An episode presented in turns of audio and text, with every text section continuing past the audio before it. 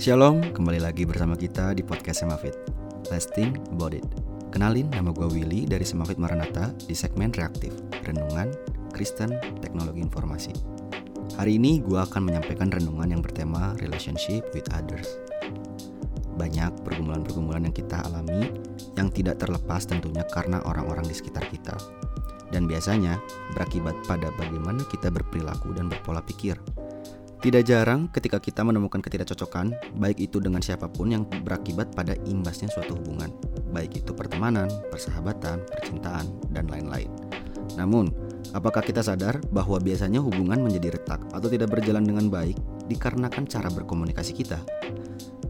Perlu kita ingat bahwa komunikasi merupakan hal yang sangat penting dalam suatu hubungan, baik dalam keluarga, pertemanan, maupun rekan kerja. Tidak ada yang bisa berjalan dengan lancar tanpa adanya komunikasi yang baik. Komunikasi dapat diartikan sebagai sebuah proses penyampaian pesan dari seseorang kepada orang lain.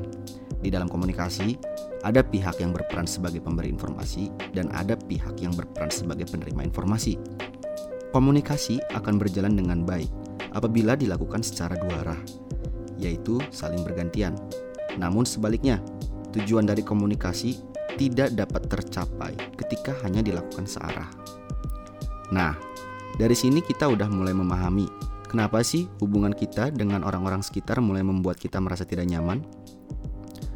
Sebelum kita bisa memperbaiki masalah ini, coba terlebih dahulu untuk belajar berkomunikasi baik dengan Tuhan. Di dalam Mazmur 143 ayat 8, Perdengarkanlah kasih setiamu kepadaku pada waktu pagi, sebab kepadamu lah aku percaya, Beritahukanlah aku jalan yang harus kutempuh, sebab kepadamulah kuangkat jiwaku.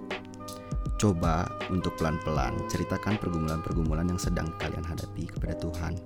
Niscaya Tuhan pasti nggak akan tinggal diam, karena janjinya akan selalu ditepati.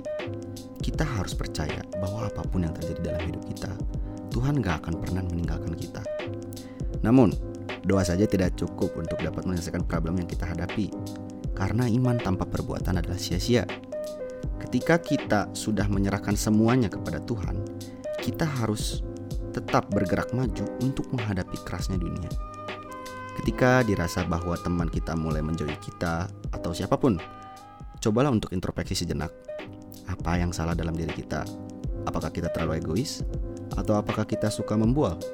Atau bahkan kita menyakiti perasaan mereka dengan perkataan kita? Atau mungkin kita selalu menyombongkan apa yang kita punya. Jika kita sudah berusaha untuk introspeksi, coba untuk pelan-pelan merubah kebiasaan-kebiasaan jelek kita. Mulai berbicara tentang hal-hal yang baik untuk orang di sekitar kita, hindari yang namanya tusuk-menusuk demi kepentingan pribadi, dan tentunya jangan suka berbohong.